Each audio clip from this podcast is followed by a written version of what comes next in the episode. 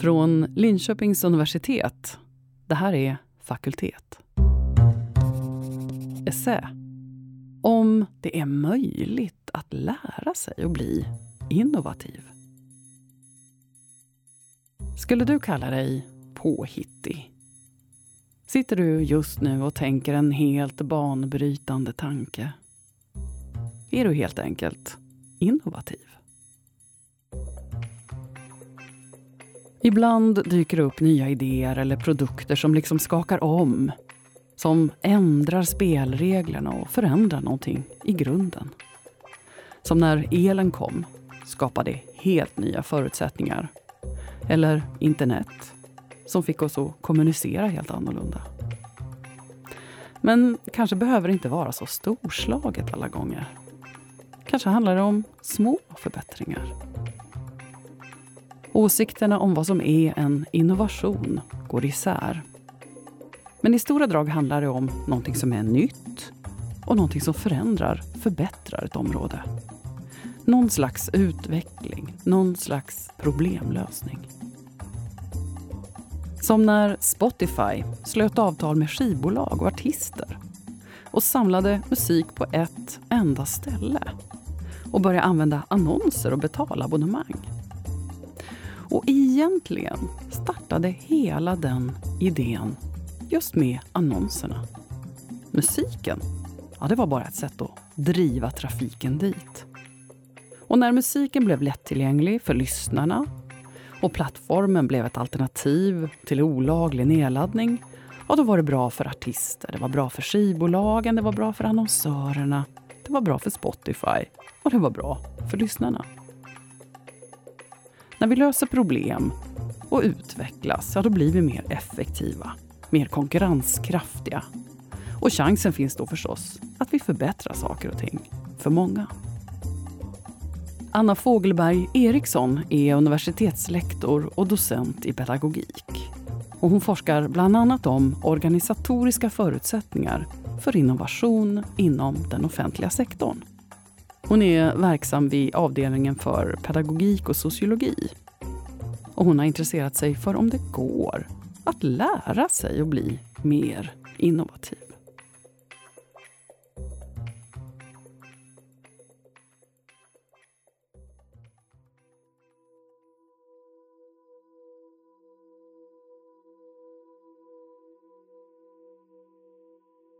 Innovation börjar i kreativiteten och initiativförmågan hos den enskilda människan. Därför tar denna strategi sin utgångspunkt i människor som kan och vill skapa förbättring, var och en för sig eller tillsammans. För att idéer ska bli innovationer behövs flera olika roller. Visionärer, uppfinnare eller kreatörer som kommer med idéer. Användare och kunder som efterfrågar nya varor, tjänster och processer entreprenörer som driver och organiserar förverkligandet av idéer, säljare som kommunicerar idéer samt finansiärer som tror på det potentiella värdet av idéer och som skjuter till kapital samt ofta även affärskompetens. Det där var ett citat från regeringens nationella innovationsstrategi från 2012. Och det indikerar att det är vissa människor som är innovativa. Egenskaperna kreativitet och initiativförmåga krävs för att kunna anta de roller som behövs för innovation. Visionären, uppfinnaren, kreatören och så vidare. Och om vi skulle välja att anta att det är en individs egenskaper som är avgörande för innovativitet så skulle vi troligtvis svara nej på den här textens huvudfråga. Men skulle man inte kunna lära sig att bli en människa som kan och vill skapa förbättring, var och en för sig eller tillsammans, för att få svar på den frågan och vår huvudfråga föreslår jag att vi går från att titta på individens egenskaper till att titta på arbetsplatser och organisationer och de förutsättningar som ges där för att vara innovativ. Individperspektivet är inte oviktigt. Men inte minst forskningen inom forskningsmiljön arbete och arbetsliv vid Linköpings universitet har visat att individperspektivet behöver kompletteras med perspektiv där arbetsplatsen blir synlig som en arena för lärande och innovation. Att titta på organisationen skulle kunna ge svar på vår huvudfråga och ge kunskaper som är relevanta och användbara för alla de organisationer som idag förväntas bedriva innovativ verksamhet. organisationsperspektiv ger möjlighet att beskriva och analysera under vilka organisatoriska förutsättningar man kan lära sig att bli mer innovativ. På sin arbetsplats till exempel. I den här essän vill jag belysa just organisatoriska förutsättningar för innovation. Och för att göra det vill jag börja med att förklara begreppet innovation och vad som avses med organisatoriska förutsättningar för innovation. Jag vill också ge två exempel som på olika sätt visar hur man kan lära sig att bli innovativ genom gynnsamma förutsättningar inom organisationen. Intresset för innovation är stort, såväl bland beslutsfattare på policynivå som bland forskare. På EU-nivån slås fast att EU-ländernas framtid hänger på deras kapacitet till innovation. Den svenska regeringen lägger samma vikt vid innovation för att möta globala samhällsutmaningar, skapa konkurrenskraft och jobb i en global kunskapsekonomi och för att kunna leverera samhällstjänster med ökad kvalitet och effektivitet. Det stora forskningsintresset visar sig exempelvis genom att det forskas om innovation inom många olika ämnesområden. Men vad är då innovation? Innovation kan handla om produkter, processer, tjänster eller sätt att organisera som är nya eller avsevärt förbättrade och som dessutom börjar användas. Inom forskning och praktik finns olika uppfattningar om och definitioner av hur ny en innovation ska vara för att kunna betecknas som just en innovation. En restriktiv uppfattning är att innovationer är radikala, handlar om något banbrytande. En mer utvidgad uppfattning om innovationsbegreppet är att innovationen kan vara ny för en viss kontext och behöver kanske inte heller vara utvecklad för just den kontexten eller användningsområdet från början. Innovationsforskningen har av tradition framför allt fokuserat på teknologi och produktinnovation och industrins produkter. Kunskapen kring andra typer av innovationer är mindre utvecklad, som exempelvis organisations eller tjänsteinnovation. Till exempel har innovation i offentlig sektor inte heller belysts i någon större omfattning, eller var innovation äger rum eller vilka som deltar i innovationsaktiviteter. I den traditionella innovationsforskningens fokus på tekniska lösningar beskrevs innovationsprocessen som en linjär process. Från grundforskning till tillämpad forskning, produktutveckling och spridning. Det vill säga innovation som en fråga framför allt för separata forsknings och utvecklingsenheter. Idag har synen på innovationer och innovationsprocesser vidgats till att exempelvis omfatta medarbetardriven och praktikbaserad innovation. En typ av innovation som jag vill lyfta fram som central här är organisatoriska innovationer. Det vill säga nya sätt att organisera. Det kan behövas för att skapa organisatoriska förutsättningar som i sin tur stödjer innovation. Med organisatoriska förutsättningar för innovation menar jag strukturer och processer i organisationer. Exempelvis i termer av organisering, ledning, styrning och stöd som möjliggör och utvecklar medarbetares innovationer genom lärande. Och det här lärandet kan man tänka sig sker i det dagliga arbetet. Jag ska berätta om de två olika projekten som visar just hur man kan lära sig att bli innovativ som medarbetare, om man ges rätt förutsättningar. Det ena handlar om offentlig vård och omsorg och det andra om genusperspektiv på en gymnasieskola. Studierna av projekten har beskrivits ingående och rapporterats i andra sammanhang. Men här har jag lagt särskilt fokus på just de organisatoriska förutsättningarna för innovation.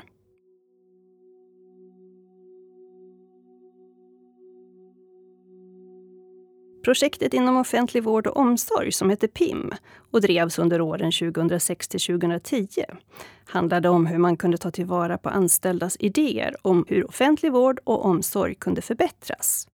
Almi Östergötland, Norrköpings och Motala kommun samt Östergötlands landsting, som det då hette, deltog i det projektet. Enkelt uttryckt användes en metod som gick ut på att informera anställda om möjligheterna att utveckla sina idéer och ge dem stöd för att göra det.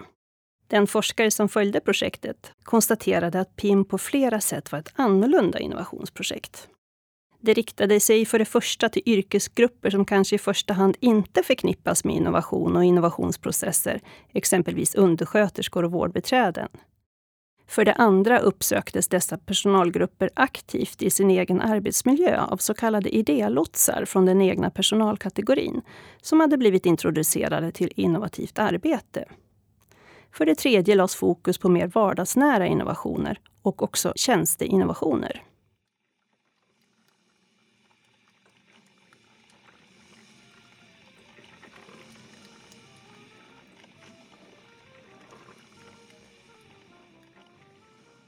En av idélotsarna inom PIM har berättat om hur personalen i början av projektet deklarerade att här har vi inga idéer. Eller här är vi inte innovativa. Men under projektets gång så visade det sig att det visst fanns idéer som också utvecklades till innovationer. Alla grupper av anställda löste problem och skapade innovationer. Exempelvis utvecklades en kateterbyxa.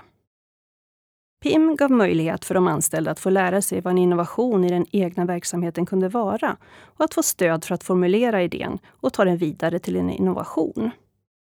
Innovationsprocessen var därför samtidigt en lärprocess. Projektet kan alltså sägas ha utvecklat en innovativ metod för att främja innovativitet bland medarbetare.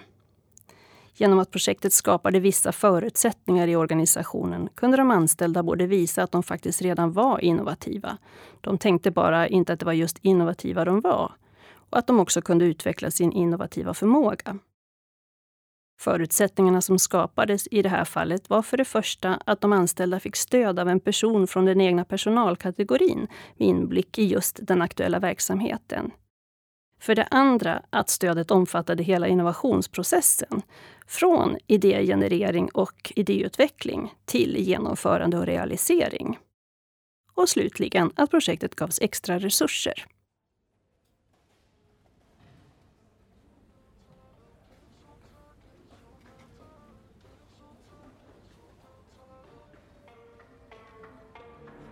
Nästa projekt handlar om en gymnasieskola som introducerade ett genusperspektiv i sin verksamhet. Den aktuella skolan bedrev ett utvecklingsarbete för att öka genusmedvetenheten och att integrera ett jämställdhetsperspektiv i verksamheten. Arbetet ledde till innovationer som rörde produkter, processer och organisering av verksamheten på skolan. I koncentrat och med en något förenklad bild av systematiken innebar utvecklingsarbetet att skolan i ett första steg satsade på att höja kunskapen om genusperspektiv bland personalen genom att ge tid för utbildning och att utveckla lokal kunskap om vad ett genusperspektiv är och hur det kunde vara relevant för den egna verksamheten. Nästa steg var att identifiera behov och nödvändiga förbättringar som skolan behövde göra.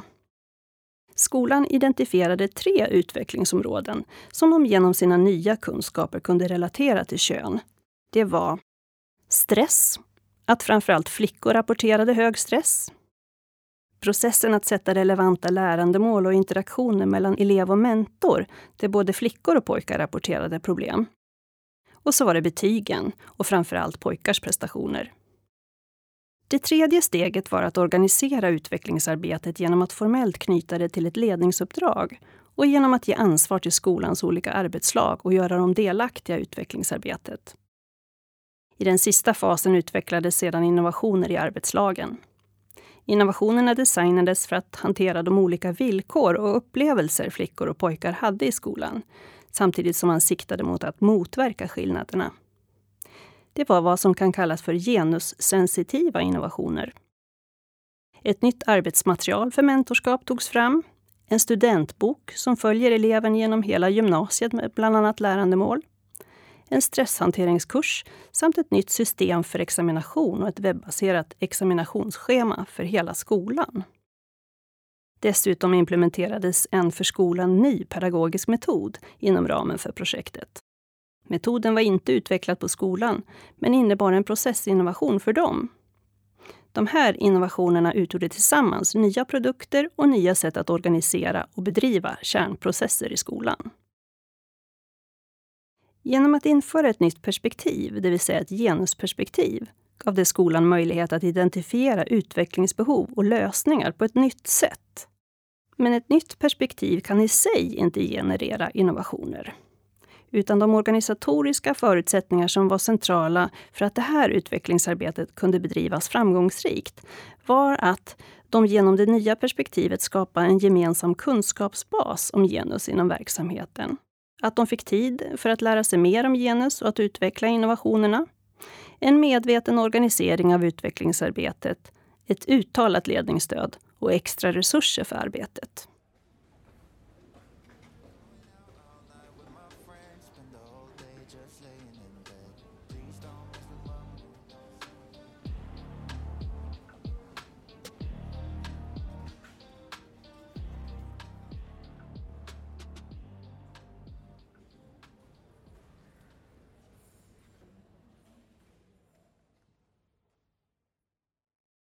Så vad är det då som vi kan säga skapar gynnsamma förutsättningar för innovation? Och hur är vi innovativa?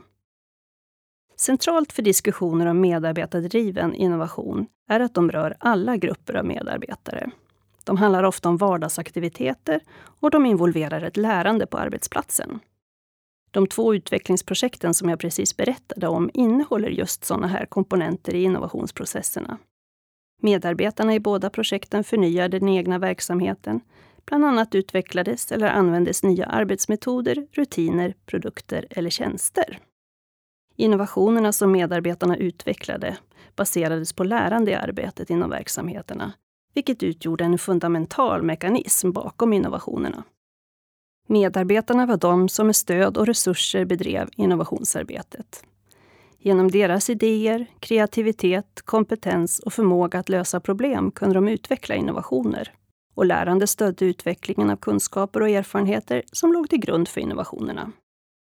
I det ena fallet, PIM-projektet inom vård och omsorg, baserades innovationerna på tidigare erfarenheter i jobbet och lärande i det dagliga arbetet. I det andra fallet med gymnasieskolan fanns det förutom detsamma också inslag av formella utbildningsinsatser och organiserat samarbete i arbetslag. Innovationsarbetet i projekten uppstod både spontant och informellt och som ett resultat av medveten organisering och ledning. Faktum är att PIM-projektet visade hur några av innovationsprocesserna redan hade startat informellt. Men de hade bara inte sett som just innovationsprocesser ännu. I andra delar av PIM och inom gymnasieskolan skedde innovationsprocesserna som en del av medveten organisering och ledning. I PIM-projektet var det uppenbart att flera innovationer hade uppstått i en bottom-up-process, alltså på initiativ av medarbetarna, medan skolprojektet karaktäriserades av att ledningen bjöd in medarbetarna till aktivt deltagande.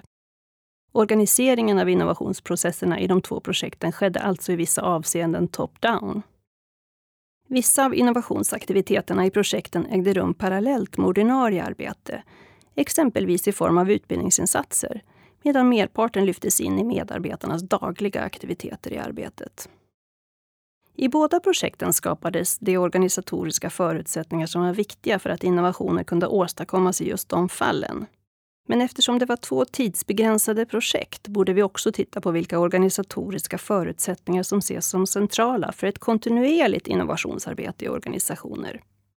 I en studie om medarbetardrivna innovationer i kunskapsintensiva verksamheter i tjänstesektorn nämns några förutsättningar som särskilt viktiga.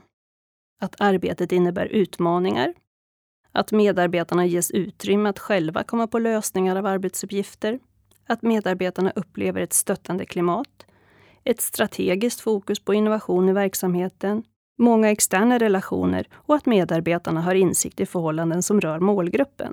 Och här kan vi också lägga till samarbetsförhållanden mellan medarbetare, mellan medarbetare och ledning och även ledningens tillgänglighet och synlighet. Kanske kan det framstå som paradoxalt att ledningen har stor betydelse för medarbetardriven innovation. Men ledningen kan bidra till att skapa gynnsamma förutsättningar. Och som exempel på det vill jag lyfta fram några av de förutsättningar som forskaren Per-Erik Elström har pekat ut. Nämligen att ledningen kan ge stöd genom att på olika sätt uppmärksamma innovationsarbetet och medverka i olika innovationsaktiviteter. Att offentligt stödja och prioritera innovationsarbete genom olika typer av uttalanden för att signalera innovationsarbetets betydelse och legitimitet genom att ställa krav på innovationsarbetet och förtydliga för deltagarna vad som förväntas av dem. Se till att ge innovationsarbete de resurser som behövs.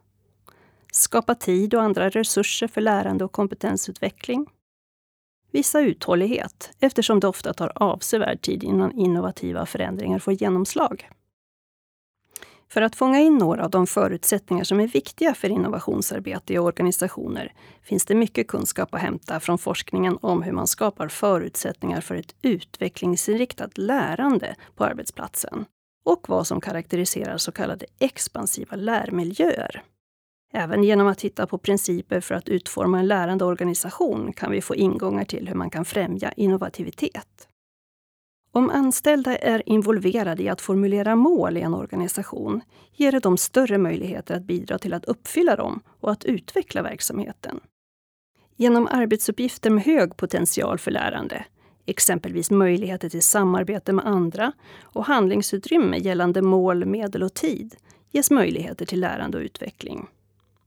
En organisationskultur som stödjer och uppmuntrar handling, initiativ, risktagande, reflektion och kritisk prövning av den egna verksamheten och tolerans för olikheter utgör komponenter i ett klimat som blir gynnsamt för lärande.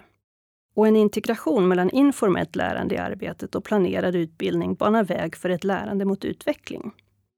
De här förutsättningarna för lärande och utveckling kan antas vara lika viktiga för innovationsarbete och de kunde hittas i både PIM-projektet och projektet på gymnasieskolan.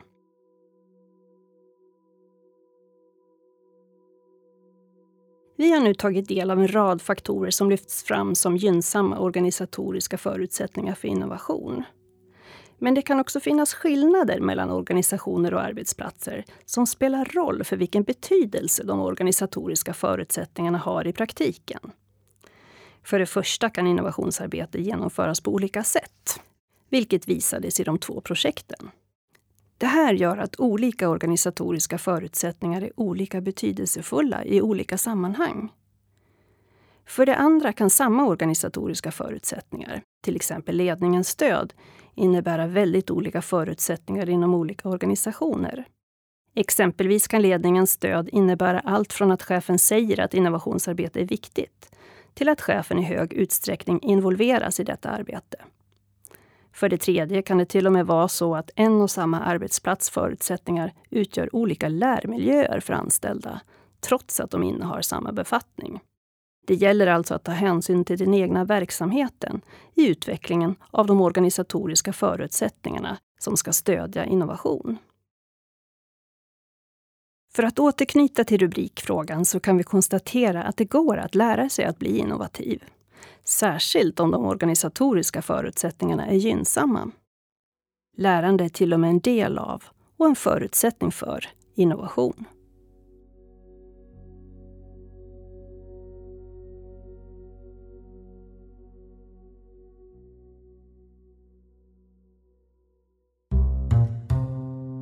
Anna Fogelberg Eriksson, lektor vid Linköpings universitet.